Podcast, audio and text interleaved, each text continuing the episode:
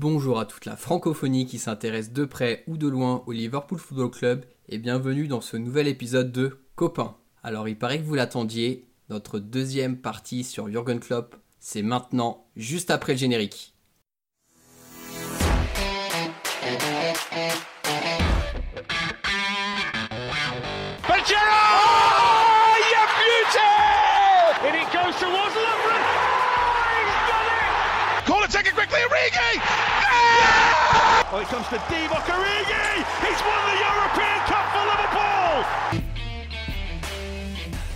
On va maintenant clore la partie euh, Klopp au Borussia Dortmund et passer à l'arrivée de Klopp à Liverpool. Euh, donc Klopp arrive dans un contexte assez particulier, l'après Brendan Rodgers. Donc euh, vous l'avez déjà entendu dans ce podcast, l'année du presque titre et puis après les meilleurs joueurs qui, qui s'en vont progressivement. Donc une équipe un peu malade, Rodgers qui arrive plus à insuffler une nouvelle dynamique. Et là, le board se dit bon, il est temps de changer, de prendre un nouvel entraîneur. Et il y avait déjà quand même, euh, faut se rappeler à cette époque-là, les supporters qui faisaient le forcing pour avoir Klopp avec le fameux slogan qui était Klopp for the Cop. Donc Alexandre, est-ce que tu peux nous raconter dans quelles conditions s'est faite l'arrivée de Klopp au sein du club? Bon, je pense que vous savez euh, au moins autant que moi sur, euh, sur Klopp à Liverpool. Euh, mais en gros, quand il arrive, Rodgers est déjà est toujours en, poste quand, quand Yann Ayer essaye de, un petit peu de sonder l'entourage de Klopp. Il appelle son, son, agent. Et son agent, au début, a cru à une blague. Il n'était pas certain que c'était vraiment Yann Ayer au bout du fil qui lui disait on aimerait bien discuter pour savoir si, si Jurgen si Jurgen est intéressé par le, par le poste à Liverpool. Et donc l'agent de club dit OK, par contre, euh, ce serait bien qu'on se fasse un petit, un petit Skype. en fait, il voulait juste être sûr que ce soit bien, que ce soit pas une blague d'un journaliste ou je sais pas, un, canular. Donc euh, ça, ça, a commencé comme ça. Et après, les, les dirigeants directement de, de FSG euh, ont, appelé club directement. Et tout s'est un peu négocié à, à New York, où il y avait tout l'état-major de, d'FSG, Klopp, son agent. Et hum, le FSG avait compilé un, énorme dossier sur, euh, sur la carrière de Klopp, euh, sa façon de manager, ses résultats. Et visiblement, au bout d'un quart d'heure, ils se sont dit non, mais il n'y a pas besoin d'avoir fait un dossier, c'est bon, c'est lui qu'il nous faut. Et Klopp est sorti de la réunion, a laissé tout le monde. Il s'est baladé dans les rues de New York euh, tranquillement, incognito, et parce qu'il voulait en gros pas assister aux, négociations financières. Il, disait que ça ne le, regardait pas. Et, et, donc voilà comment ça s'est fait. Mais en gros, ils sont tombés immédiatement sous le charme, euh, sous le charme de l'homme. Euh, le technicien, il savait que c'était un, technicien reconnu qui, s'il ne le prenait pas maintenant, euh, aurait filé à la concurrence et aurait, filé ailleurs. Donc, donc ça s'est fait, ça s'est fait très vite. Et deux jours après, que, trois jours, je crois, après que Roger soit limogé, Klopp, Klopp arrive à Liverpool. Ce qui est marrant un peu, euh, là encore, il y aura une nouvelle fois un parallèle à faire avec Dortmund, c'est qu'il y avait une certaine lassitude euh, du côté des supporters de Liverpool. Moi, je me rappelle, je prenais pas vraiment de plaisir à regarder le, le, le Liverpool de, de Brendan en, en 2014-2015. Euh, le savoir encore entraîneur après l'été, c'est vrai que bon ben, on se dit on repart pour un tour, hein, faut pas se mentir. Et au final, être dixième après huit matchs, ça confirme un peu cette, ambiance de, de ras-le-bol, mais je pense de, de tout le monde. Euh, il y a eu la gestion de l'après-titre, d'après presque titre, pardon, qui, est, désastreuse. Et euh, au final, euh, ben voilà, il fallait quelque chose de nouveau et le club a, tapé juste en, en prenant Jurgen Klopp. Et donc, moi, vraiment, en fait, c'est vraiment, il y a un parallèle qui est total avec, avec Dortmund. C'est Klopp arrive dans un club donc, qui est en difficulté sportive, même si on jouait pas le bas de tableau, on va dire que Liverpool n'était pas à la place à laquelle le club aspire et aussi un club qui a connu des difficultés économiques dans les années 2010. Donc c'était déjà un cas de figure que Klopp connaissait. Donc ça c'est très important pour comprendre aussi, je pense, son acceptation de venir au club et à travers ce qu'Alexandre nous racontait, l'anecdote de l'agent qui demandait le Skype et tout, ça prouve deux choses. Ça montre l'humilité que Klopp et son entourage peuvent avoir parce que quelque part c'est qu'il y a eu cette impression de la part de Klopp de dire euh, Liverpool me demande, euh, ok, euh, est-ce que c'est pas une blague? Donc il y, a, cette, euh, première chose-là. Et après, c'est le respect de l'institution Liverpool et, tout ce qu'il y a derrière. Et ça, c'est très très important dès le début, dès les premiers contacts avec le club, pour pouvoir euh, avoir la carrière et l'évolution au sein du club qu'il a aujourd'hui. Maintenant, on va faire un petit peu le bilan de sa première année au sein du club qui a été en dents de scie, dirons-nous. Est-ce que quelqu'un souhaite se prendre la parole à quelques souvenirs un peu marquants sur cette première année de Klopp au sein du club? Moi, j'en ai un gros parce que j'étais à Wembley pour la finale euh, de League Cup euh, contre Manchester City. Bon, excuse-nous. oui, j'ai reçu un très très beau cadeau d'anniversaire, je dois l'avouer. C'était des podcasts avec des gens du bas peuple. Exactement. Donc bon, euh, au-delà de, de, Wembley, alors déjà première année, c'est pas son équipe puisqu'il arrive en cours de saison. Tout à Donc il, il, fait avec avec ce qu'il a, on va dire. Mais mine de rien, première saison, deux, deux finales euh, jouées, donc celle de League Cup à Wembley et celle d'Europa League. Mhm. Euh, je trouve que malgré tout, il y avait de belles promesses pour l'avenir parce que même en terminant huitième, et clairement euh, euh terminer huitième quand t'es Liverpool, ça, ça fout la haine. Mais vraiment, il y avait du potentiel dans ce qu'on pouvait espérer pour, euh, pour les saisons à venir termes de, souvenirs, moi, ce que j'en ai serait plus d'un point de vue personnel, les attentes que j'en avais en tant que, en tant que fan. Je sais que le poste se jouait entre Debourg, Klopp et Ancelotti euh, à ce moment-là. Et le fait que ce soit Klopp, bah, déjà j'étais euh, super content, mais les souvenirs que j'en ai, c'est en fait le premier match. Dès le premier match, la transition Rogers-Klopp, Audrey l'a très bien dit tout à l'heure, euh, on s'ennuyait un petit peu quand même sous la, fin de Rogers, pour, euh, pour pas dire beaucoup. Et euh, tout de suite, dès le premier match, j'ai senti un truc. J'ai senti qu'il y avait quelque chose euh, dans l'attitude des joueurs, dans les efforts fournis sur le terrain, dans ce qui a été apporté, alors que effectivement, ces joueurs, c'était ces joueurs, c'était pas son équipe. Donc ouais, moi, c'est ces souvenirs-là que j'en ai. Et pour sa première saison, je me disais, J'attends rien de particulier. Le but, c'est d'abord de retrouver une identité de jeu, de redonner l'envie, que ce soit aux joueurs ou, même aux, fans de, regarder les matchs et, d'être à fond en fait pour le club. J'ai toujours été à fond pour Liverpool, mais je l'ai jamais autant été que, sous Klopp. En fait, dès sa première saison, il y a eu un petit peu des, des, on va dire des symboles de ce qu'on allait voir par la suite. C'est que on était en difficulté contre les petites équipes, mais déjà performant contre les gros.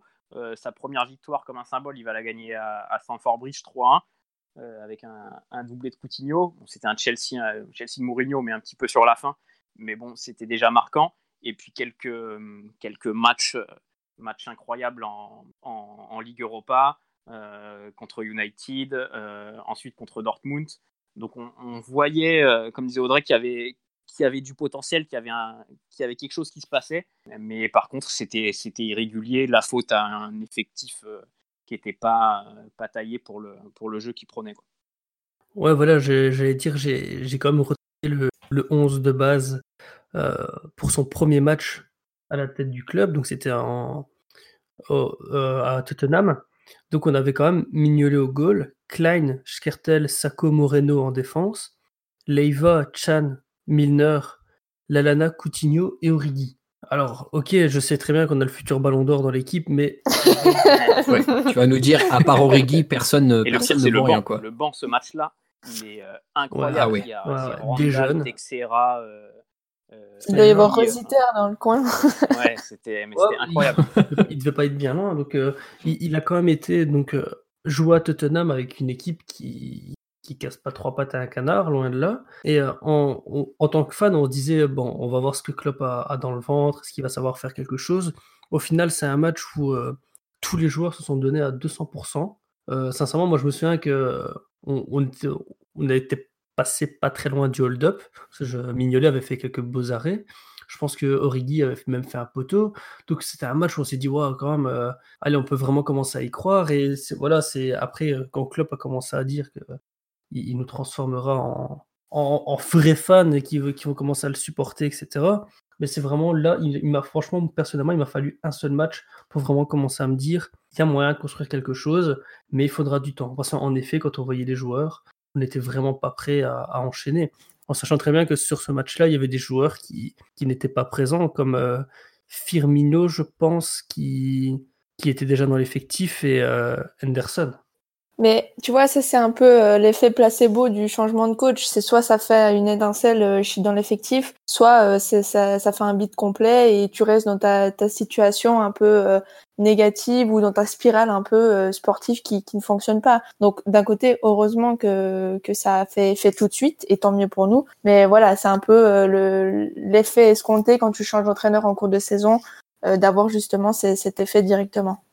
Et donc on retrouve cette première saison en, en comme on a pu le dire. Donc un championnat relativement moyen. Par contre, deux belles épopées en League Cup et, en, Europa League, où en effet on a eu les prémices euh, du football que pouvait pratiquer Klopp et surtout du retour de la fusion d'Anfield lors de gros matchs, d'un club très agité sur le banc de touche, chose qui était vraiment pas le cas de Brendan Rodgers. Donc vraiment une atmosphère qui commence à se créer.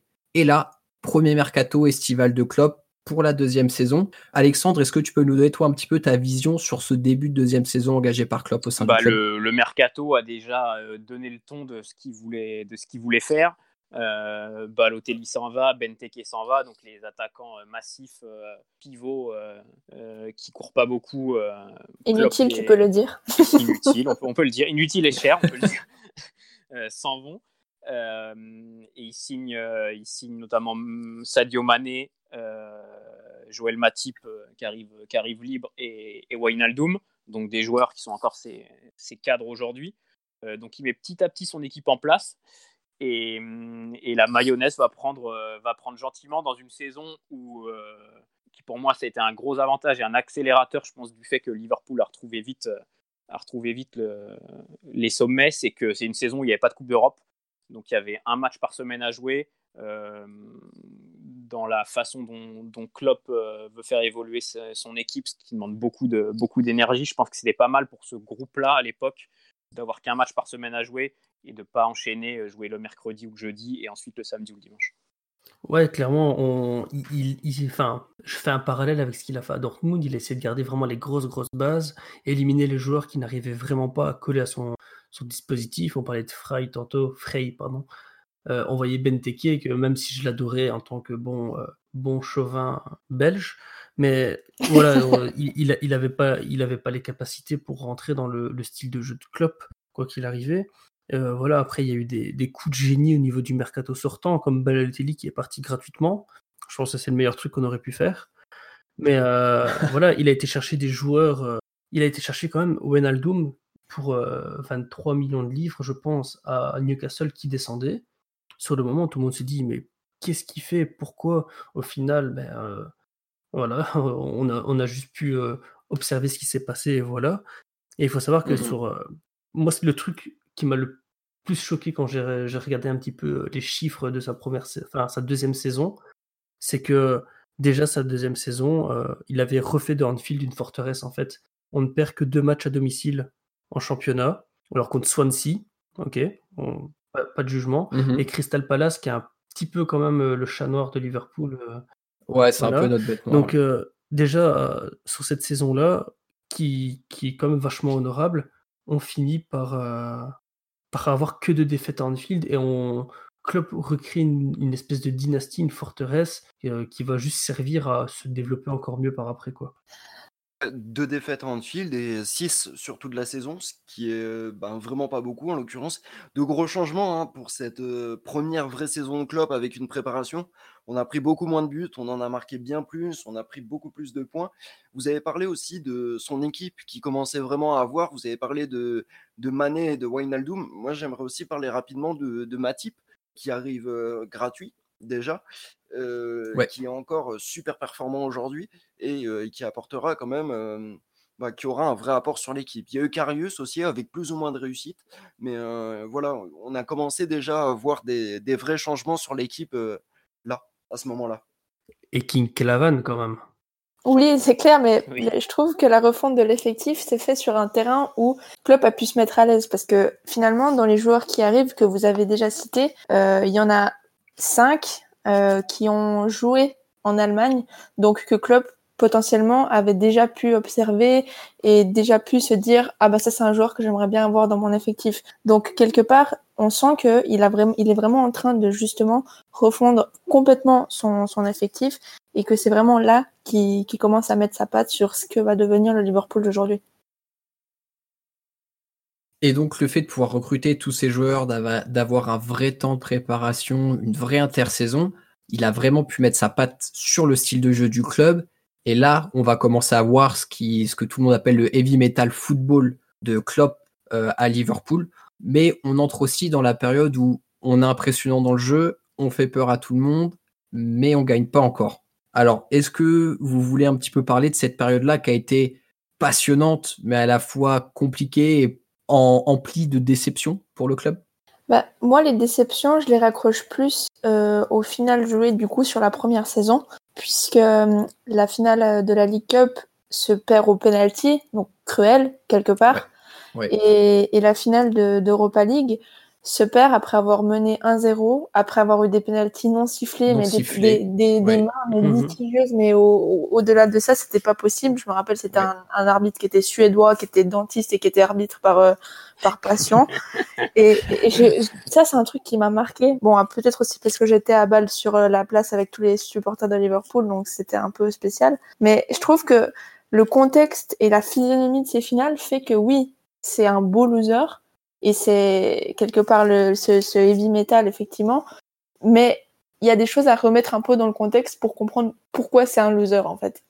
Alors justement quand tu dis qu'il y a des choses à remettre dans, dans leur contexte quelles sont-elles? Bah moi je te parle pour le coup des, des, des physionomies des finales. Après euh, ah oui d'accord mes, mes collègues euh, ont d'autres euh, choses à remettre dans le contexte quand il perd ses finales, en fait, souvent on dit bon, Klopp, il a perdu des finales avec Dortmund, il a perdu des finales avec Liverpool, mais sur le papier, à chaque fois, il avait la moins bonne équipe, il était l'outsider.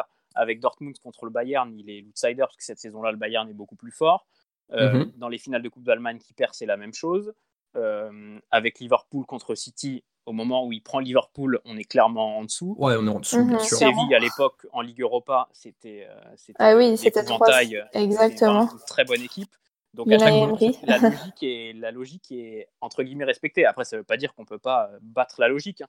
mais c'est, il ne perd pas avec le, le, favori à chaque fois. Donc c'est, moins, on, peut tirer moins de conclusions de ça. Je trouve. Enfin, après, ça, ça construit son image de son image de loser, mais, mais moi je trouve qu'emmener les équipes qu'il a emmenées en finale, même s'il les a perdues, c'est une, une énorme performance en soi.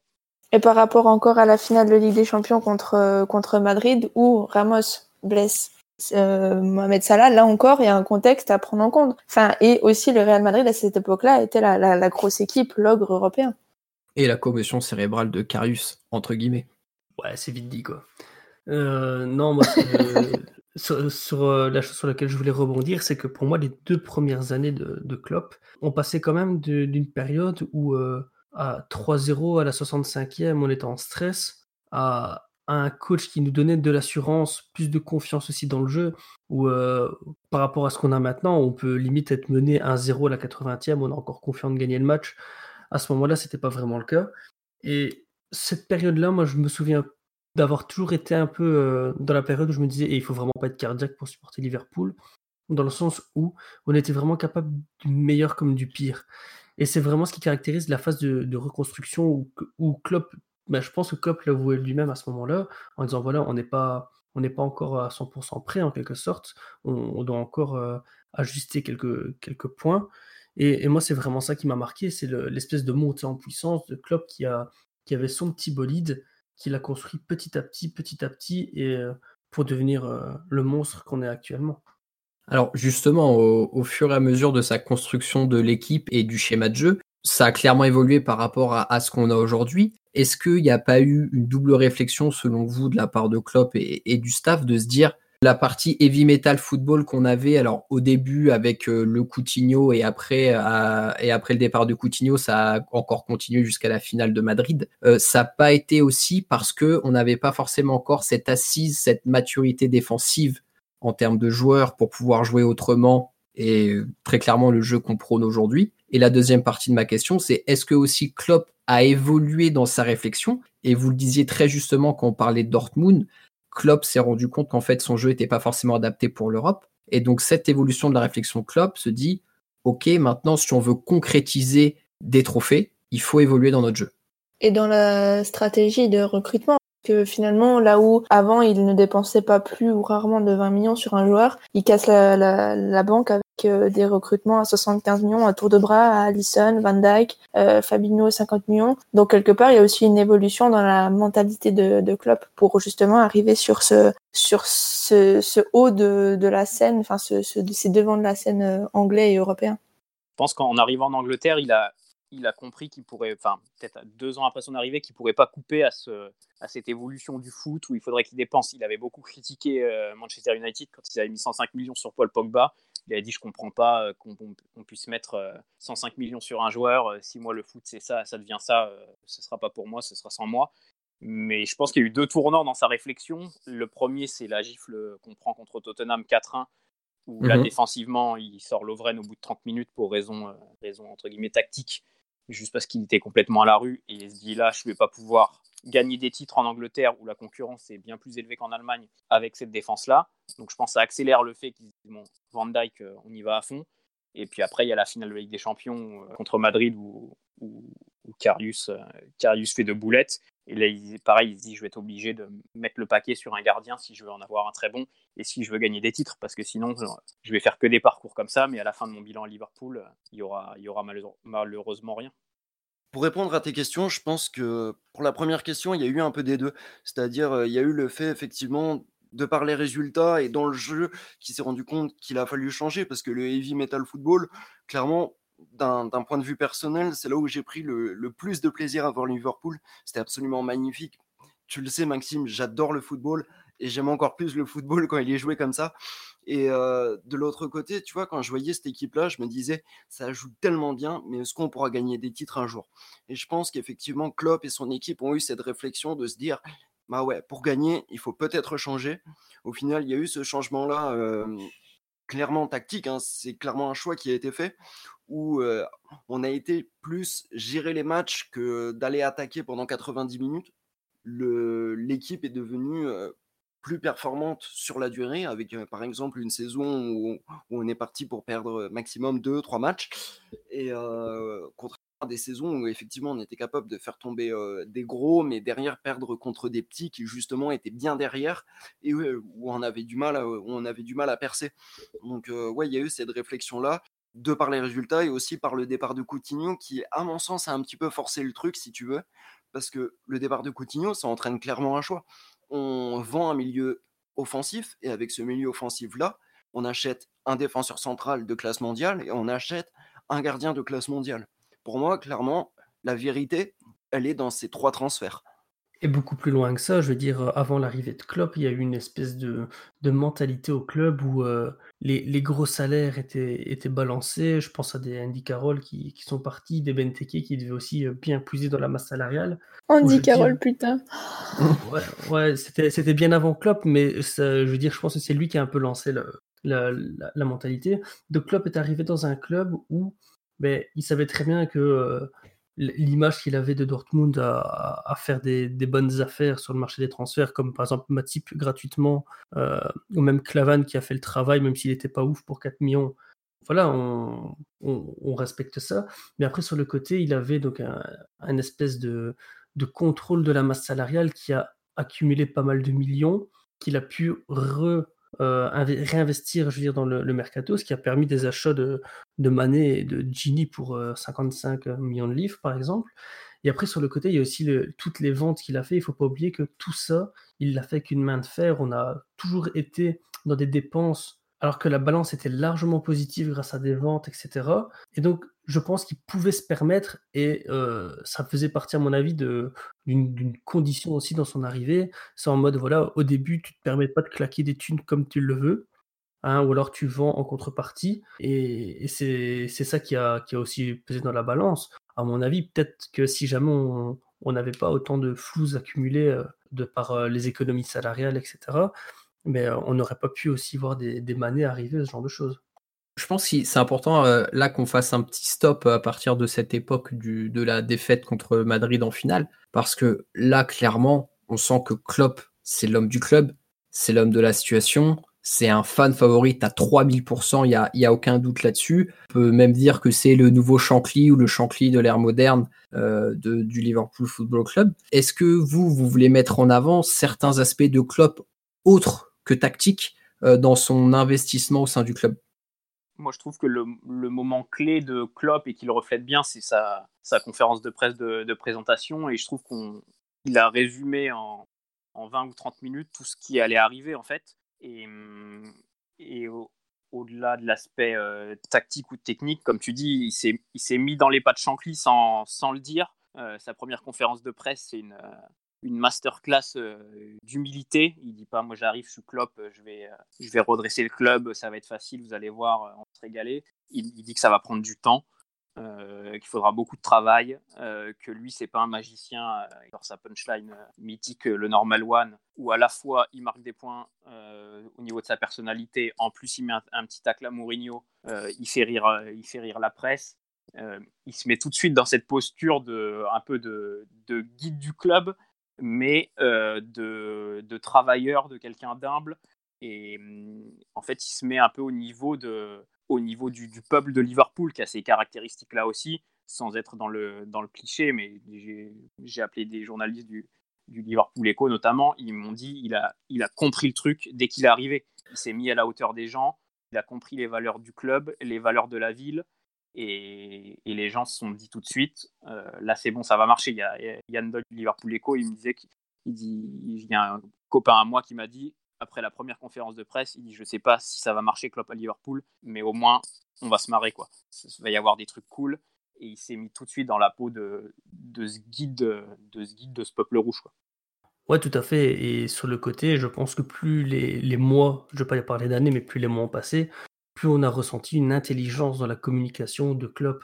À chaque fois qu'on lui posait des questions un peu pièges ou quoi que ce soit en conférence de presse, il a toujours eu le mot juste, la bonne manière de formuler sa phrase. Et je pense que petit à petit, ça a façonné le bonhomme et ça a créé son image au sein du club comme étant ben, le gars intelligent, le nombre de fois où, des, des Guardiola ont fini par râler sur l'arbitre et Klopp, il l'a presque jamais fait. En fait, la star, la star de Liverpool, c'est Klopp. En fait, c'est lui qui incarne ce club, alors que d'autres, euh, dans d'autres clubs, c'est un joueur. À Barcelone, c'est pas l'entraîneur qui, qui, incarne le club, c'est Messi. Euh, au Real, quand il y avait Ronaldo, c'était Ronaldo. Euh... Divo Corrigui. oui, il y a Divo Corrigui, évidemment, qui incarne l'histoire de ce club. Corrigui, nos parties. Hein.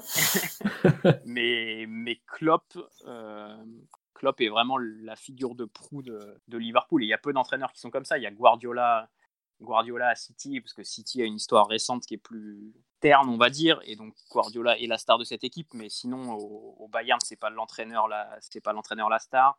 Euh, il y a peu de grands clubs européens où c'est l'entraîneur le, le, personnage principal, et Klopp est presque automatiquement devenu à Liverpool, et comme tu dis, il a, il a fait un sans faute depuis, il a renforcé ce statut. C'est exactement ça. Et effectivement, si on parle pas de tactique, on est obligé de, parler de son management. Deux, trois petits points que je veux mettre en avant, c'est d'une part son intransigeance. On l'a vu notamment sur, sur le Cassaco, mais même tout au long de sa carrière. Lui, il veut des joueurs qui se battent pour lui à 200%, pas à 99%, comme le disait Alexandre tout à l'heure. En effet, les joueurs aujourd'hui, ils se, ils se tueraient en fait pour, pour la cause de Klopp. Donc il y a ça. Et puis il y a aussi son management par les chiffres, parce qu'il a fait un, management et son jeu via pas mal de, data, à la manière aussi du film Moneyball, que si vous n'avez pas vu, je vous invite à aller regarder.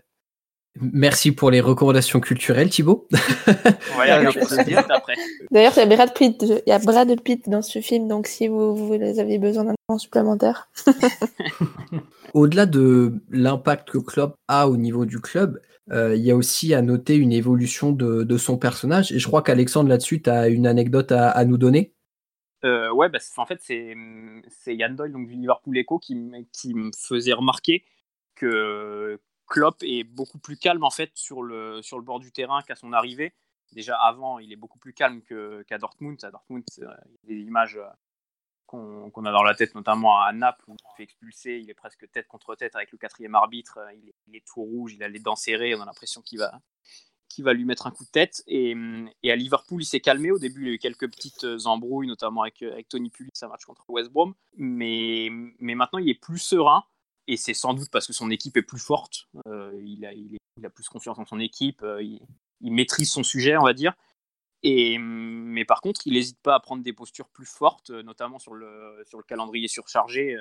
C'est le premier, le premier entraîneur de première ligue à monter au fond. Il fait, un peu l'impasse sur les, totalement sur les, sur les coupes nationales parce qu'il trouve que c'est le calendrier totalement, totalement absurde. Euh, il veut euh, mettre fin, mettre fin à la tradition des replays. En fait, il n'a pas peur de se mettre à dos les gens sur quelques sujets importants comme ça en Angleterre où c'est très touchy. Euh, même chose sur le Brexit. C'est quand même un entraîneur qui parle ouvertement de politique. Le Brexit, mhm. pour lui, ça ne devrait pas exister et que la meilleure chose qu'on ait faite, c'est, même si c'est pas parfait, c'est, l'Europe et, et qui comprend pas pourquoi des gens veulent, veulent sortir de l'Europe. Donc c'est il va quand même sur des sujets très très touchy, mais il le fait, euh, il le fait, il le fait bien, il le fait comme, je sais pas s'il le fait comme les gens veulent l'entendre. Comment? Ah, il le fait à la clope, ça va avec le personnage. Exactement. En, fait, je pense il, fait ce que il dit ce que les gens veulent entendre, mais en même temps, je pense qu'il trahit pas, il joue pas un rôle, c'est vraiment ce qu'il pense. Donc c'est ce qui fait encore plus dire qu'il est au, bon endroit au, au bon moment, quoi. Et, ça, c'est un point qui est hyper intéressant. On en parlait un peu en off avec Alexandre quand on s'était appelé pour préparer l'épisode. Mais en fait, il faut savoir que nous, en tant que fans de Liverpool, non résidents d'Allemagne, on n'a pas forcément cette vision-là. Mais Klopp en Allemagne, c'est quelqu'un qui a une aura démentielle. Euh, moi, pour raconter ma vie de seconde, je travaille une semaine par mois en Allemagne. Klopp est strictement partout. En termes de merchandising, c'est incroyable. Quand, il a commenté euh, la Coupe du Monde euh, sur une chaîne allemande, c'est là qu'en fait il s'est un peu révélé aux, Allemands et il était tellement pertinent en fait que ça a fait que les gens ont adoré le personnage. C'est un mhm. peu euh, l'allemand pas de base parce que les Allemands sont, sont, des gens assez réservés quand même de nature, mais voilà c'est le mec un peu rigolo comme ça. Du coup il reste très très très attachant.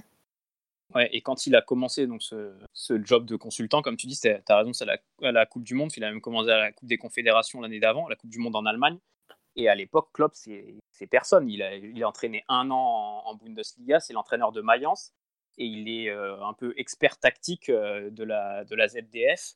Et il est au milieu euh, de consultants. Parfois, il y a Pelé, il y a Beckenbauer. Et les gens, le grand public allemand le découvre vraiment là, découvre sa personnalité et découvre que c'est euh, un mec super et il parle comme si euh, il était euh, au bistrot du coin en train d'expliquer, de débriefer une action avec, avec ses potes. Il est, il est en t-shirt. et c'est là vraiment qu'il se construit une image et qu'après, tu as raison Maxime, les publicitaires sont arrachés. Quoi. Il fait des mmh pubs pour Opel depuis 12 ans. il fait, il fait des pubs pour des rasoirs électriques, alors que c'est quand même un des mecs les moins bien, rasés d'Europe. Mais il a, cette image du mec sympa. Là, maintenant, il fait une bière, évidemment. Euh, mais même dans les pubs, il, choisit, euh, il choisit l'image qu'il veut renvoyer dans les pubs. les publicitaires le prennent pour l'image qu'il a, mais lui aussi choisit. Par exemple, il fait des pubs pour Opel, il fait pas des pubs pour euh, BM, pour Audi ou pour Mercedes. il fait des, il s'allie avec des marques qui, qui lui ressemblent. Dodge Qualitat. Alors que Mourinho fait des pubs pour pour American Express. la pub, il était au volant de son 4x4 en costard Star Armani. Euh, enfin, c'est vraiment une image totalement différente. On va repasser maintenant sur euh, l'équipe de Klopp actuelle. Euh, je voudrais qu'on parle un petit peu de l'évolution tactique qu'il y a eu du coup entre l'arrivée de Klopp à Liverpool et l'animation du jeu qu'on peut avoir aujourd'hui. Thibaut, est-ce que tu veux nous en parler un petit peu? Ah, Avec plaisir, avec plaisir. Comme tu le sais, c'est un petit peu mon, mon, dada, la tactique. Il y a pas mal de choses. On te paye une blinde juste pour ça. Hein. je vais, je vais essayer, d'être assez rapide sur le truc, mais effectivement, déjà, il y a eu la fin du heavy metal football. Il y a eu une, il y a eu une évolution tactique énorme et impressionnante via Pep Linders, en l'occurrence. Comment ça s'est passé? Bah, Le jeu, à la base de Liverpool, passait toujours par le milieu de terrain quand Coutinho était, quand Coutinho était encore là. Puis Coutinho est parti et il a fallu faire des choix. Et ces choix-là, ça s'est manifesté par Trent Alexander-Arnold et Robertson qui sont nos latéraux, mais qui sont aussi nos numéros 10 dans un sens. C'est eux qui sont les dépositaires du jeu et le milieu en fait sert principalement à dégager de l'activité. Alors forcément le, milieu fait très bien tourner le ballon, il étouffe l'équipe adverse, mais les latéraux en fait sont les, les dépositaires du jeu. Et voir aussi c'est que son 4-3-3 n'est pas nécessairement un 4-3-3 suivant les phases du match. Ça peut être aussi un 3-5-2, c'est-à-dire avec Fabinho qui descend d'un cran, les deux milieux qui restent en place, les latéraux qui montent, Firmino en 10 et les deux attaquants devant, ou même un 4-4 de losange. Donc avec les deux latéraux qui restent en place en l'occurrence, Firmino en 10 et les deux et Mané Salah qui jouent, euh, qui en tant qu'attaquants. Les transitions sont beaucoup moins rapides qu'avant, notamment parce que les équipes nous craignent beaucoup plus. On est devenu l'équipe à battre, mais aussi l'équipe contre qui on met, on met le bus, en fait. Donc, euh, pas mal de choses euh, à dire d'un point de vue tactique. Puis même au niveau le pressing en fait est, différent. Avant, on pressait toujours comme des fous, ça fait partie du heavy metal football, le, le gegen pressing comme on dit. Maintenant, on est plus moins sur du pressing, mais plus être beaucoup plus fort en fait dans les duels et sur les seconds ballons. Ouais, ouais, c'est ça. En fait, il, s'est basé quand même sur un des principes du, du gegen pressing, qui est forcer l'adversaire à, faire l'erreur en fait, faire la mauvaise passe et, les mettre dans des situations inconfortables. Mais comme tu dis, ils ont beaucoup on a musclé notre jeu et concrètement le, pressing, l'intensité du pressing euh, pour pousser à l'erreur est beaucoup moins fort et donc du coup on a un jeu beaucoup plus posé actuellement. Exactement ça. Et puis pour terminer, je voulais parler de, des lignes, genre l'écart entre les lignes, la ligne entre la ligne défensive, la ligne du milieu et la ligne d'attaque. La, la largeur varie tellement entre les matchs. C'est pour ça en fait. C'est pour toutes ces raisons que Liverpool est devenu une équipe aussi difficile à battre. C'est parce que elle est tellement malléable tactiquement au cours d'un match que pour l'équipe adverse, c'est une vraie galère à gérer. Pour un coach, c'est un énorme casse-tête. C'est pour ça, justement, je reviens rapidement sur le match contre l'Atlético. C'est pas nécessairement étonnant qu'on ait été éliminé contre eux. Et à mon sens, c'était une des seules équipes en Europe à pouvoir nous éliminer. C'est justement par rapport euh, au jeu qu'ils ont, parce que ils sont peut-être la meilleure équipe d'Europe défensivement dans ce type de match-là. Et en contre-attaque, ils ont été ultra performants. Eh, bien, merci Thibaut. Euh, donc maintenant, avec ces évolutions tactiques, ces évolutions euh, dans l'effectif, la mentalité qu'a su insuffler Klopp au sein du club, ça y est, les premiers trophées tombent, la victoire en Ligue des Champions, la Super Coupe d'Europe, le Mondial des clubs, peut-être bientôt la Première Ligue, on l'espère tous. Je pense qu'on est tous en train de croiser les doigts pendant que j'ai prononcé les mots victoire Première Ligue. Est-ce que, selon vous, Klopp va continuer sur sa lancée et va continuer de remporter des titres avec le club? Il y a un truc à souligner quand même, c'est la capacité à garder tout le monde euh, concerné quand il y a un petit grain de sable qui vient euh, enrayer la machine. Quand Liverpool perd la Ligue des Champions et cette même année-là finit deuxième à deux points de City qui est champion, techniquement, mentalement, ça doit te fracasser une équipe. Et au contraire, Jurgen Klopp a réussi à garder tout le monde concerné et se dire bon les gars, vous avez vu ce qu'on a fait, maintenant on va faire mieux. Et derrière, euh, bah, c'est incroyable ce qui se passe. Donc euh, voilà, il y a, y a un truc qui est fort avec l'OP, c'est cet aspect euh, pouvoir toujours avoir tout son effectif sous la main et comme on l'a dit depuis le début, de donner à 110% à chaque fois. comme le fait qu'il demande à ses joueurs d'applaudir l'adversaire qui a gagné la finale. Je ne sais plus si c'était contre le Real ou quoi, mais juste pour leur dire, voilà, il, rester concerné. Euh, C'était le Charity Shield contre City. C'était contre début City, ok. Et euh, il avait, enfin, je sais plus exactement le discours qu'il avait dit, mais c'est vrai que ça rejoint un petit peu ce qu'Audrey disait en disant, voilà, il, garde ses joueurs concernés en les mettant face au, fait accompli. Il les rend pas ridicules en disant, ah, vous, êtes les perdants, blablabla, mais voilà, là c'est les gagnants et la prochaine fois ça sera vous, mais il faut continuer à, à bosser. Et au final, les joueurs, la fois d'après, sont à 200%. Quoi mais il a, il a dit un jour, euh, je pense qu'une interview où on lui a remarqué euh, qu'il avait perdu ses finales, il a dit Mais moi, je veux pas être euh, le, mec où on se dise dans 20 ans Ah ouais, la meilleure période, où, la meilleure période de Liverpool récente, c'était avec Klopp. Par contre, on n'a rien gagné du tout. Il, il, il, voulait casser cette image et je pense qu'il a compris à Liverpool que là, avec l'équipe qu'il avait construite, il pouvait vraiment se faire un palmarès et et mm, je crois qu'on a dit tout à l'heure le mot dynastie, mais c'est presque ça, quoi. Mhm. Dominer un peu le football, euh, le football anglais et gagner des titres tous les ans. Et, je pense que la Ligue des Champions, c'était un déclic. Ils se sont dit, bon, on fait finale, on améliore encore un petit peu l'équipe, on peut la gagner, et là, ils l'ont gagné. Et là, on a l'impression que maintenant, c'est une machine et qui, que rien, rien quasiment peut dérégler. Euh, l'élimination contre l'Atlético, je pense qu'on peut jouer le match, euh, le match retour 15 fois, on gagne, on gagne 14 fois. Ouais, c'est sûr. Qualificateur soi. Donc, euh, je pense vraiment là qu'il a compris qu'il pouvait presque se faire un, palmarès énorme. Et il l'a dit d'ailleurs après la, Ligue des Champions. Il a dit c'est que c'est que le début. Tous ces joueurs-là sont dans la force de l'âge. Euh, ils ont tous entre 25 et 28 ans. Euh, ils peuvent vraiment faire 3-4 ans avec cette équipe. D'ailleurs, c'est pour ça qu'il a prolongé. Mais, mais vraiment atteindre le maximum avec, avec ses joueurs. Et justement, est-ce que vous trouvez pas que Klopp, au sein de son aventure au, LFC, a mûri, progressé par rapport à ses expériences passées. Euh, ce que je veux dire par là, c'est que, comme tu disais très bien, Alexandre, il sait que là, il est en train de jouir d'une équipe qui a maturité, donc en train de quasiment tout écraser sur son passage, mais il pense déjà à l'après. Il a déjà commencé à faire quelques recrues, comme Minamino par exemple, et à cibler d'autres recrues sur le marché pour continuer à avoir cette dynamique et insuffler du renouveau au sein de son effectif et également dans une vision beaucoup plus large au club parce qu'on sait qu'il est très impliqué dans le nouveau centre d'entraînement, il est très impliqué dans les équipes de jeunes. Donc je pense que de ma fenêtre, il a un petit peu appris de ses erreurs passées, de se dire ok, j'ai une équipe qui a son top, mhm. mais je veux qu'elle reste au top. Comment on fait pour que ça reste au top sur plusieurs années? Bah, il faut pas qu'il se fasse prendre de cours sur, euh, sur des paires de joueurs. Il faut qu'il ait toujours un, un effectif qui tourne et essayer d'avoir le moins possible qu'on sente qu'un joueur n'est pas là en fait. Je pense que l'expérience de Dortmund à la fin, où la dernière saison a été plus compliquée, a, ça a été difficile, les joueurs étaient essoufflés, il y a eu des blessures, euh, le discours passe un petit peu moins bien. On ne peut pas demander à des joueurs de faire des, efforts comme ça pendant 7 ans, en tout cas toujours au même joueur. Donc euh, je pense qu'il a appris de ça et qu'il sait qu'il faut qu'il renouvelle son groupe. Je pense que cet été, ça va être assez intéressant de voir le, mercato qui va, le mercato qui va réaliser pour voir comment il, comment il renouvelle par petites touches son groupe. Il apporte un petit peu de concurrence dans certains secteurs, sans doute, il y en a, il y en a moins. Euh, et je pense que c'est cet échec, entre guillemets, semi-échec à Dortmund qui, qui lui a servi. Et je pense que s'il veut vraiment avoir une, une dynastie sur les 3-4 prochaines années, il, faut qu'il insuffle de temps en temps un petit, un petit renouveau pour que personne s'endorme. Ouais, je peux que rebondir sur ce que Alexandre vient de dire. Ou voilà, en fait, je pense que l'une des plus grandes forces de Klopp, quoi qu'il arrive, c'est le fait de tout le temps tirer des leçons. De, je veux pas parler d'échec parce que concrètement, euh, la, finale perdue en Ligue des Champions, c'est énorme de, de s'être retrouvé là.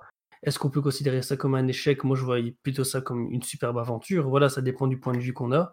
Mais à chaque fois, Klopp a réussi à récupérer quelque chose de positif de ça pour aller de l'avant. Et ici, je pense que on rentre dans une phase où, qu'il a, comme tu dis, il a déjà vécu à Dortmund, et là, il sait comment s'y préparer. Et c'est pour ça que, en effet, le prochain mercato, je sens qu'on va avoir euh, des, jeunes joueurs ou des trucs comme ça qui vont, qui vont venir, qui vont amener une petite touche. Et pour moi, l'exemple le plus flagrant, Maxime, tu parlais de, Minamino, et moi, j'ai plus l'impression que c'est Elliott. Elliott, pour moi, c'est purement le joueur, le style de joueur à la club. C'est un jeune joueur avec du talent il faut vraiment, il faut vraiment le tailler pour qu'il soit à, la hauteur. Et, pour moi, c'est ce, genre de, recrues qui, va, qui vont venir dans les 2-3 prochaines années pour renforcer l'équipe. Mmh c'est ça, j'ai l'impression qu'il veut éviter la, fin de cycle en fait. Parce que là, tu sais, sur euh, beaucoup d'équipes qui ont énormément gagné pendant pas mal de temps, je pense, euh, tu vois, au Milan AC, euh, au FC Barcelone, au FC Barcelone des années 2010 ou ou à d'autres équipes comme le Chelsea des années 2000, c'est des équipes qui sont arrivées en fin de cycle et qui ont eu énormément de mal à se renouveler et qui ont eu des périodes de battement en fait pendant quelques années. Et par les recrutements que Klopp est en train de faire, j'ai l'impression qu'il veut à tout prix éviter ça et donc effectivement commencer à insuffler du sang neuf en fait dans, dans l'équipe. En parlant de fin de cycle, on n'a pas besoin d'aller voir dans d'autres clubs, on n'a qu'à regarder dans le rétroviseur de ce qui s'est passé au sein de, du LFC. 2008-2009, euh, le club était vraiment au top, fin de cycle, et on a eu 3-4 années compliquées. 2013-2014, l'équipe était au top, ça n'a pas fonctionné, refin de cycle, et on a encore eu des années compliquées. Donc là aussi, je pense que au-delà de ce que club peut apporter, il y a notre board qui a une réelle maturité et qui sait que de toute façon, Peut-être que pour X ou Y raison, pas ce mercato-là, mais le mercato prochain, on devra vendre ça là parce que ce sera une des dernières années où il sera bankable ou je, ne sais quoi, peu importe. Et que du coup, il faut déjà avoir, avoir son remplaçant. Ça, je pense que aujourd'hui, on a un board qui est assez mature et qui a assez de recul pour se rendre compte euh, de ces choses-là. Ouais, je pense que là, typiquement, si cet été on fait par exemple deux ou trois recrues euh, importantes, je pense qu'on sait déjà qui on va prendre là il n'y aura pas d'achat, en tout cas pas avec ce board-là. Je pense pas d'achat de dernière minute. Minamino, mhm. par exemple, on savait depuis six mois, enfin en tout cas les dirigeants le suivaient depuis même plus longtemps, et c'est tout était bouclé depuis un petit moment. je pense qu'il n'y aura pas de surprise. Et le, vrai défi, c'est ça, c'est de gérer. Il y aura forcément une fin de cycle. Toutes les équipes ont une fin de cycle, même les meilleures. Quand vous voyez le, Barça de Guardiola, on se dit, mais ils perdront jamais un, championnat, ils vont, ils vont dominer le foot pendant des années. Et il y a forcément une fin de cycle. Le vrai défi, c'est de comment la gérer et comment l'année ou les deux années qui seront un petit peu euh, sans doute moins bien, euh, il y a moins bien et moins bien. Quoi. Soit on comment on reste compétitif, soit on peut mhm. être deuxième ou troisième, voire même gagner un titre en étant moins bon. Euh, peut-être qu'on peut gagner un titre en ayant que 80 points au lieu de 100, mais il faut rester dans les sphères compétitives qu'on a actuellement. Quoi. Oui, il y aura aussi un élément à prendre en compte, c'est voir comment City va se relever de cette saison où finalement euh, ils ont une équipe euh, normalement qui doit défier toute concurrence et au final ils se retrouvent à 22 points d'un Liverpool qui n'a pas fait de gros recrutements sur euh, l'été dernier. Donc à voir aussi de ce côté-là comment les autres clubs vont, vont réagir cet été. Bah, City pour moi est, est, en fin de cycle un petit peu avec certains joueurs. Fernandinho, David Silva, mhm. quelques joueurs comme ça, et ils vont, on va, l'enjeu, ça va être de voir comment ils réattaquent ce nouveau cycle. Je pense que cet été, on ne sait pas encore s'ils pourront recruter ou pas. Mais, mais s'ils recrutent, je pense qu'ils vont, ils vont voilà, réenclencher un truc avec Guardiola. Et, de la façon dont ils réenclenchent ce cycle va dépendre euh, euh, nos potentiels titres des prochaines années. Eh bien, sur ces belles paroles, les copains, je pense qu'on a terminé notre podcast. On va remercier encore Alexandre d'avoir participé à ce numéro. Merci beaucoup. Tu as eu euh, vraiment, tu as été un puits de connaissances pour nous. C'était un réel plaisir de pouvoir échanger avec toi sur, euh, sur Jurgen Klopp. merci à vous. Merci à vous de l'invitation. C'était super, euh, super sympa à faire. C'était vraiment cool. Merci beaucoup. On rappelle du coup la sortie de la première biographie en français sur Jurgen Klopp qui sort aux alentours du 10 juin. C'est bien ça? C'est ça. Aux éditions Talent Sport? Exactement. J'ai tout bon, j'ai bien révisé mes fiches. mes copains habituels, merci à vous encore une fois d'avoir participé à ce numéro. Avec plaisir. Ouais, toujours, toujours un plaisir. Vous, chers auditeurs, on vous remercie de nous avoir encore une fois suivis jusqu'ici. Prenez soin de vous, restez chez vous. Les nouvelles sont plutôt bonnes. On a l'air de se conduire vers la fin de la première ligue. Donc, on pourra jouer. On devrait pouvoir soulever le trophée. Gardez ça dans un coin de la tête. Moi, personnellement, ça m'aide à pas déprimer pendant cette deuxième partie de confinement. On se retrouve la semaine prochaine pour un prochain numéro de copains. D'ici là, portez-vous bien et surtout n'oubliez pas, vous ne marcherez jamais seul. À bientôt tout le monde, salut. Up